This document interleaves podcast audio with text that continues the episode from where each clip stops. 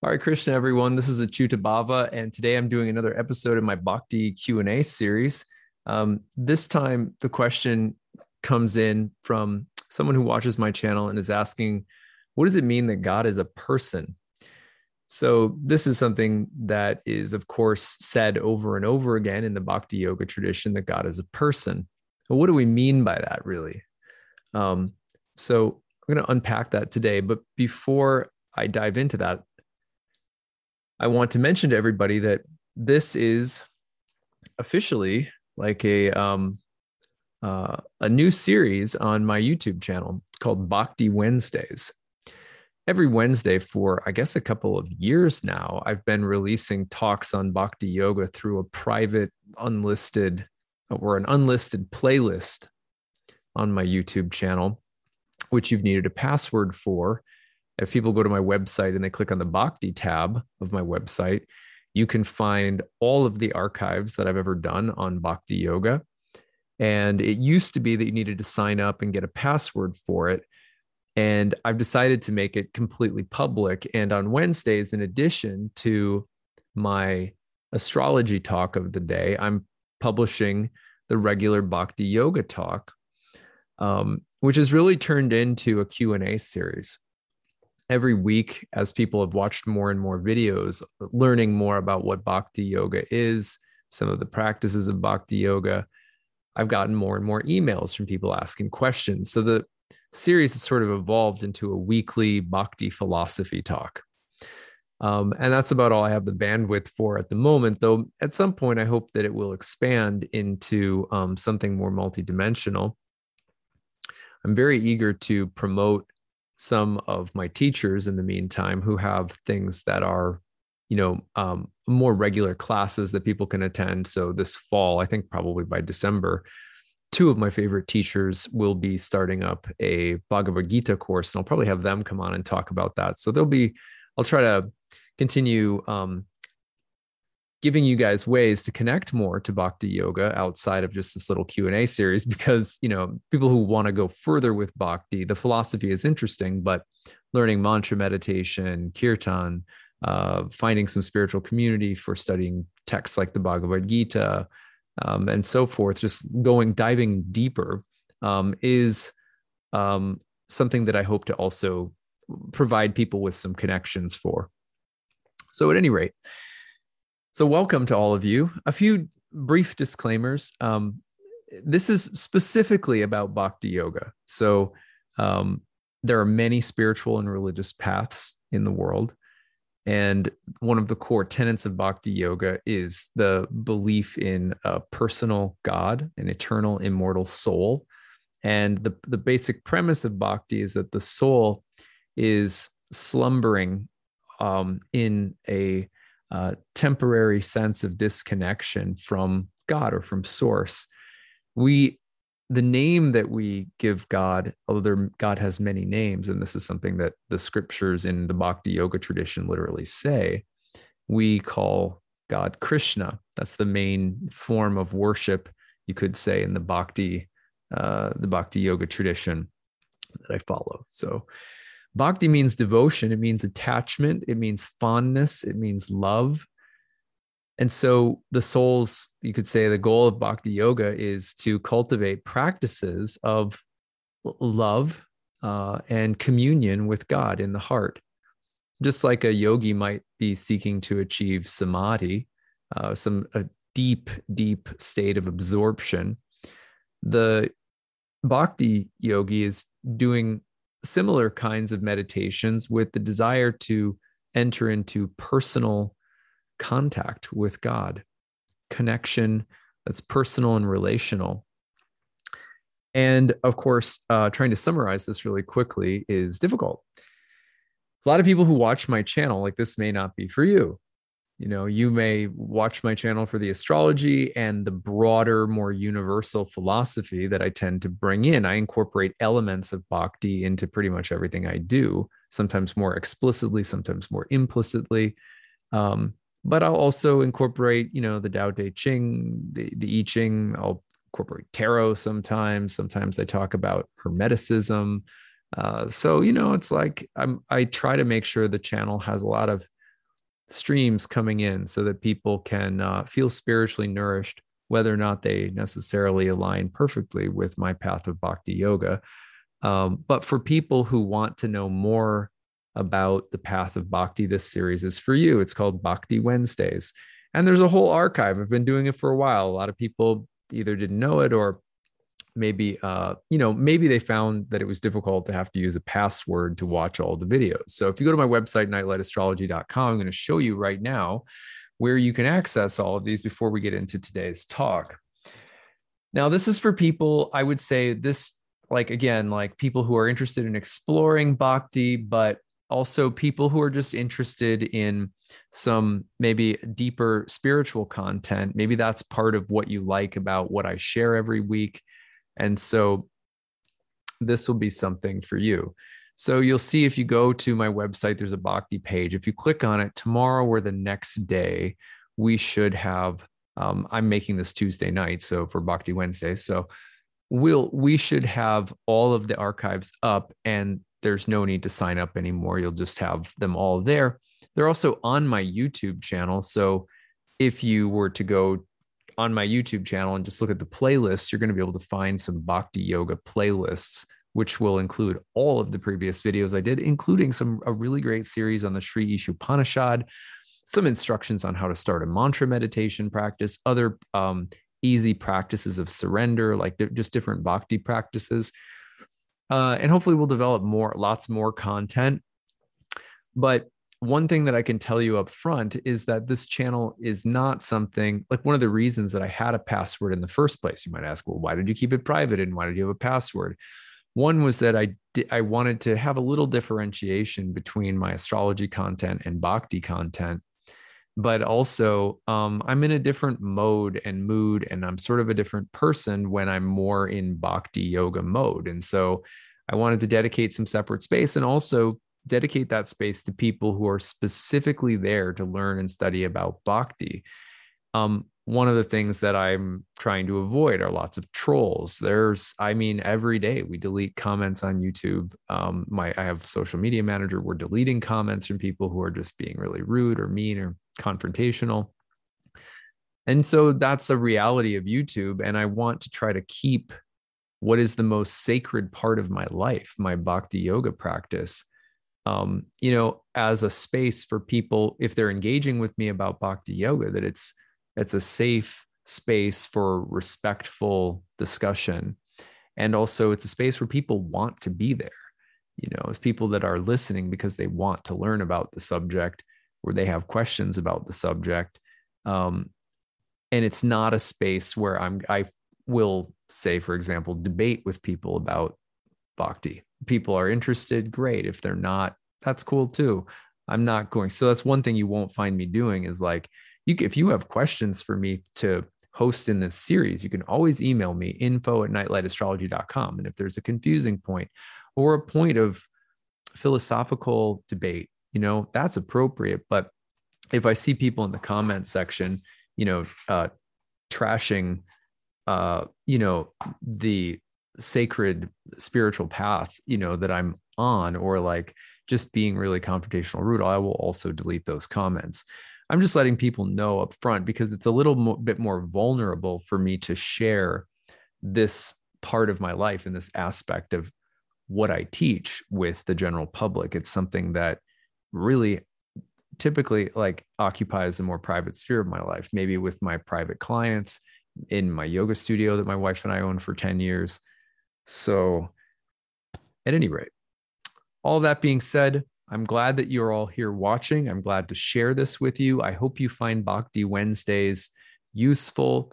And, you know, if, even if it's just for the sake of learning about yet another beautiful spiritual path that exists, the Bhakti tradition that I belong to, one of the like basic vision statements uh, that you'll find in temples says that we respect any path that puts at the center of it loving personal connection between the soul and our divine source or God. So there's tons of archived content too. Go check it out. All right, today's question. why in bhakti yoga do we call God a person? What does it mean to say that God is a person? This is a great question, such a good question. And I will tell you hmm. that when I first heard it, I was like, that is something about that is so sort of provocative and interesting. Like, what does that mean? And I got this email from someone that I wanted to share, and they gave me permission to share it. This was not the person who actually asked the question, by the way. This was an email that I got after already knowing that I was going to speak about this question in my Q&A series yesterday I was watching some of your bhakti videos as I sometimes do. The ideas feel good to me, and I was really wondering if this path is something that could make me happy. What I was struggling with, though, was how I felt about identifying God by any name, Krishna or another. It feels good to me to think that God is something beyond what I could ever understand or imagine. The idea of God as a person is hard for me. While holding this thought, I got a call from an unknown number. I let it go to voicemail, and a moment later, my phone transcribed the message. The caller greeted me and identified themselves as Krishna. they were following up about a depression study I had expressed interest in weeks ago. Might this suggest an answer to my question of whether Krishna could make me happy? The same person also emailed me. Turns out their name is Krisha, not Krishna, and that my phone made a transcription error. Thank you, Mercury retrograde. Yesterday, you spoke of the notion of the sacred maybe that becomes important when Mercury in Libra squares Pluto. It hadn't occurred to me that rejecting the notion of God as a person, because being a person somehow feels limiting, it actually itself is actually itself limiting. So is God a person? And did Krishna call me on the phone? Maybe. Wow, I love that story so much. That story totally made my day. I just I couldn't believe it. I just I everything about the way you shared that story and expressed yourself was so meaningful to me. So thank you for that. So what does it mean when we say God is a person in the Bhakti yoga tradition? Okay, I use this example. My dog is a person have you ever said that before? Or have you ever said like my cat is a person? Um, or have you ever said your plant is a person you know? What we mean when we say person is meant the translation and the the way the reason that you'll hear a lot of people in the bhakti yoga community using that word in particular because person means personal. And if we say god is a being people tend to jump to, well, isn't God just being itself? Or isn't God the ground of being? Or isn't God in all things? Or isn't God some spread out, all encompassing energy or something like that? And we're not at all opposed to those um, ideas about God or those qualities or expressions of God in the Bhakti Yoga tradition. I'll talk about that in a second. But what we mean when we say that God is a being in Bhakti Yoga is we mean it in the same way that I mean that my dog is a, is a person, or that you or me are a person, or that a tree is a person. We mean a living, conscious entity. Right. So, and by a, a conscious living entity, of course, when it comes to God, we don't mean like a human person or a tree person or a dog person. We mean a person that has an unlimited number of names, an unlimited number of forms, a multi-dimensional being from which all other beings emanate. And this personal being of God has an impersonal dimension as well. So, this personal being uh, actually has a spread out impersonal nature. Like a we actually you can talk about it almost like a white light.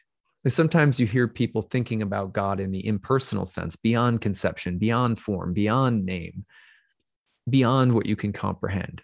And in bhakti there's actually a philosophical category for that dimension or aspect of god.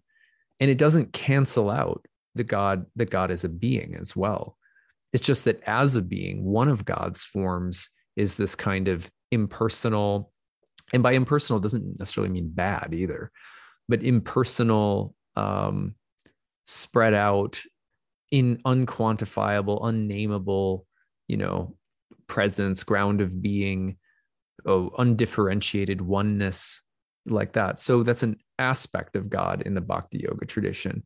And it's not something that's meant to be like in some kind of, you know, p fight, you know, with with with the personal being of God. So there's a personal and an impersonal dimension to this particular being.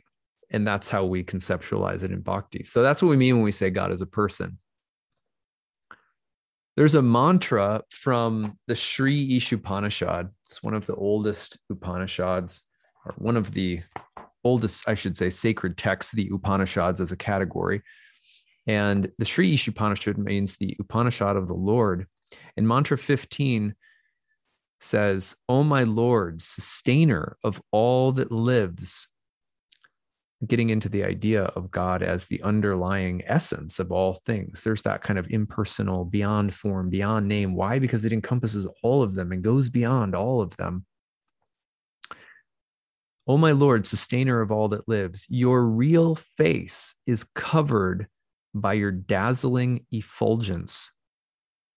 Kindly remove that covering and exhibit yourself to your pure devotee. I love that verse. And as far as I've understood and what I've understood from my teachers, that verse is getting at this exact distinction that this wonderful this person explained so wonderfully in their email. I thought it was great. What I was struggling with was how I felt about identifying God by any name, Krishna or another. It feels good to me to think that God is something beyond what I could ever understand or imagine. The idea of God as a person is hard for me.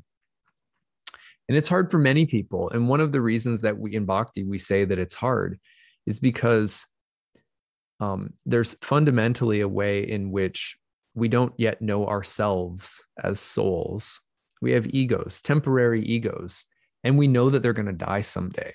We know that they're going to, you know, be like a, a particle of dust in the winds of, you know, infinite time. You know what I mean? It's like we know that everyone on this planet will eventually be forgotten. You know, physicists tell us that the sun will eventually burn out.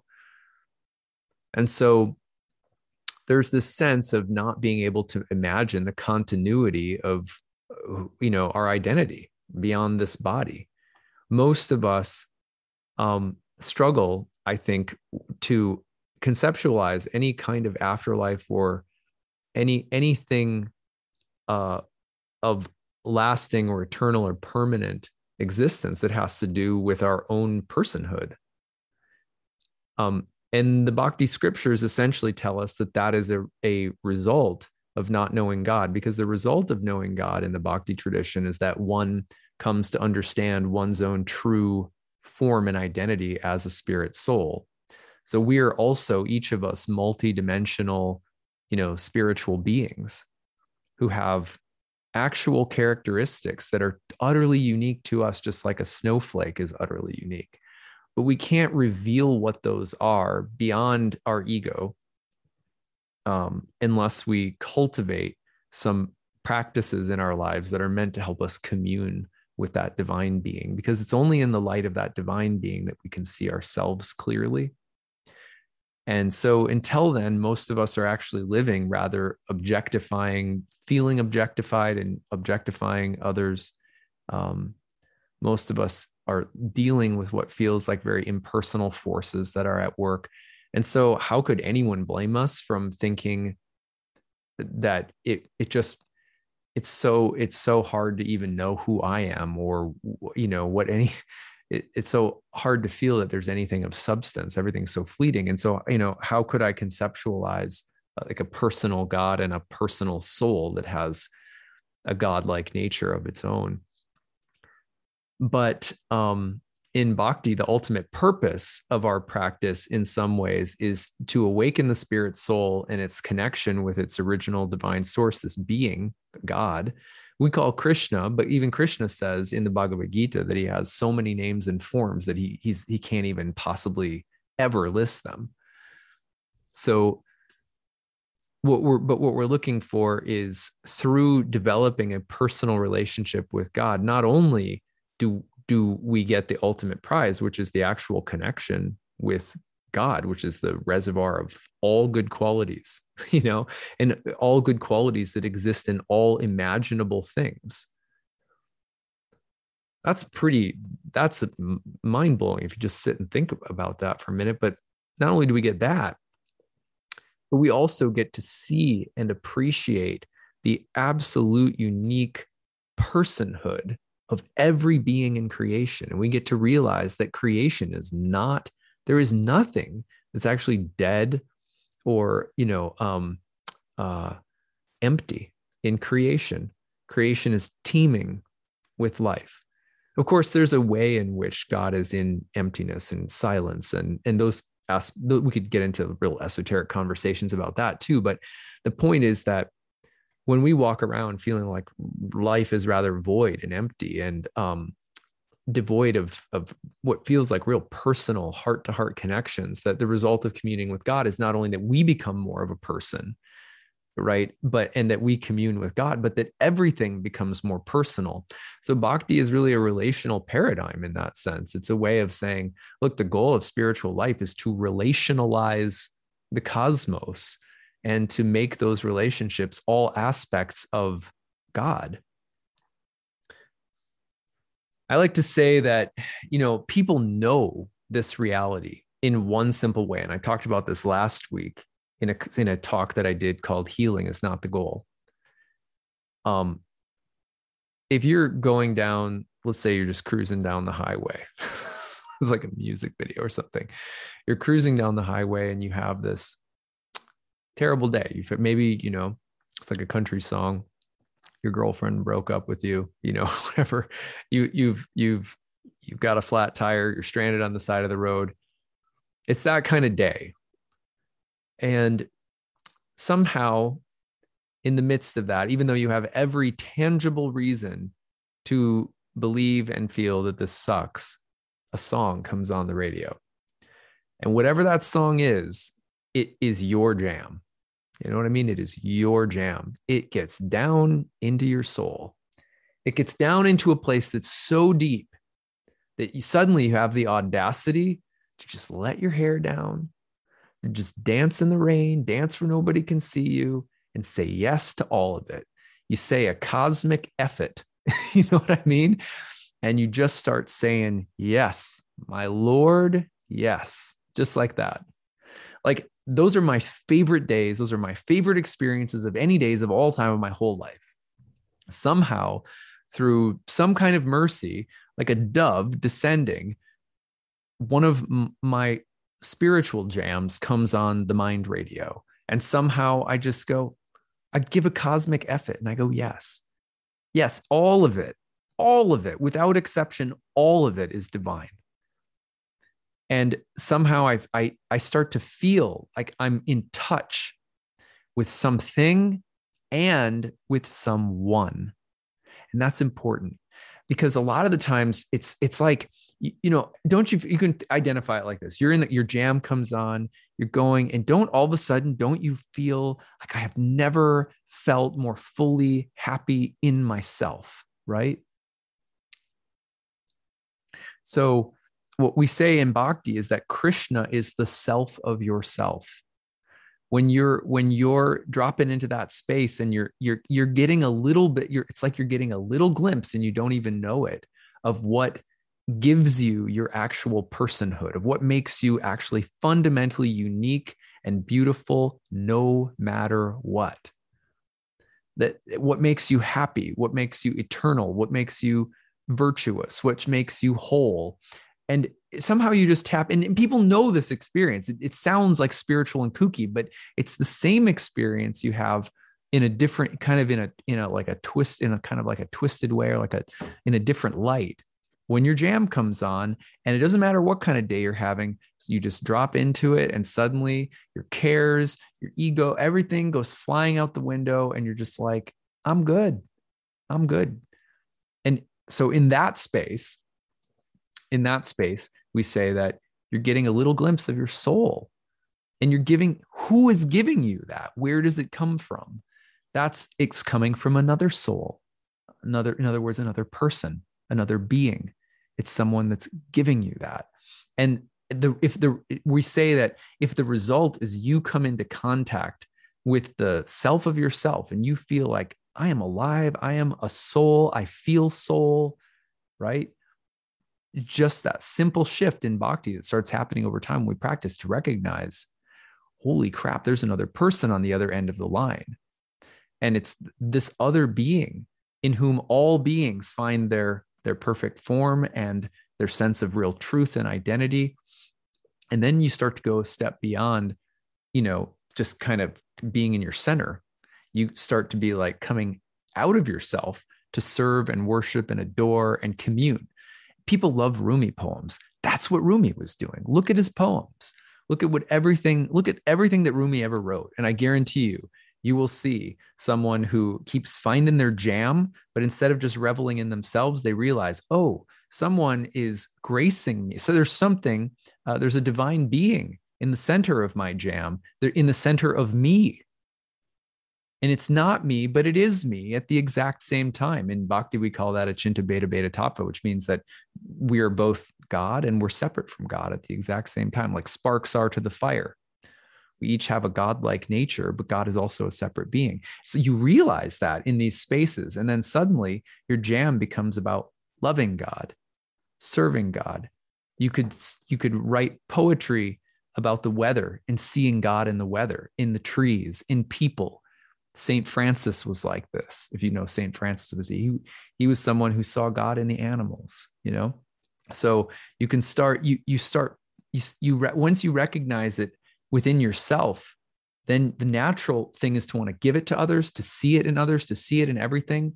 And that being is the multidimensional, many named, many formed being one of its forms is actually us right and and we start engaging in a relationship with that being and just and the hermeticists described this too very similarly um, you know hermetic philosophers talked about the ascent to heaven being like finding your place in an in a choir that's always been singing and you just didn't even know that you were a part of it so anyway I'm waxing all poetic and philosophical, but man, that email really touched my heart. I mean, that email was awesome. So let me read it. Two things one more time. The mantra number 15 from the Sri Ishopanishad O Lord, sustainer of all that lives, your real face is covered by your dazzling effulgence. Kindly remove that covering and exhibit yourself to your pure devotee. And then let's reread the email one more time. Yesterday, I was watching some of your bhakti videos as I sometimes do. The idea feels good to me, and I was really wondering if this path is something that could make me happy. What I was struggling with, though, is how I felt about identifying God by any name, Krishna or another. It feels good to me to think that God is something beyond what I could ever understand or imagine. The idea of God as a person is hard for me. While holding this thought, I got a call from an unknown number. I let it go to voicemail, and a moment later, my phone transcribed the message. The caller greeted me and identified themselves as Krishna. They were following up about a depression study I had expressed interest in weeks ago. Might this suggest an answer to my question of whether Krishna could make me happy? The same person also emailed me. Turns out their name is Krisha, not Krishna, and then my phone made a transcription error. Thank you, Mercury retrograde. Yesterday, you spoke of the notion of the sacred maybe that becomes important when Mercury in Libra squares Pluto.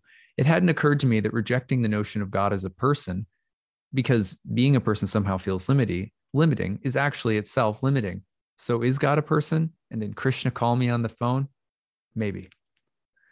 All right. That's it for today. If you guys have questions about bhakti yoga anytime feel free to shoot them to me. Info at nightlightastrology.com put bhakti q&a in the subject line. And we'll see you again for bhakti wednesdays next week. All right krishna everyone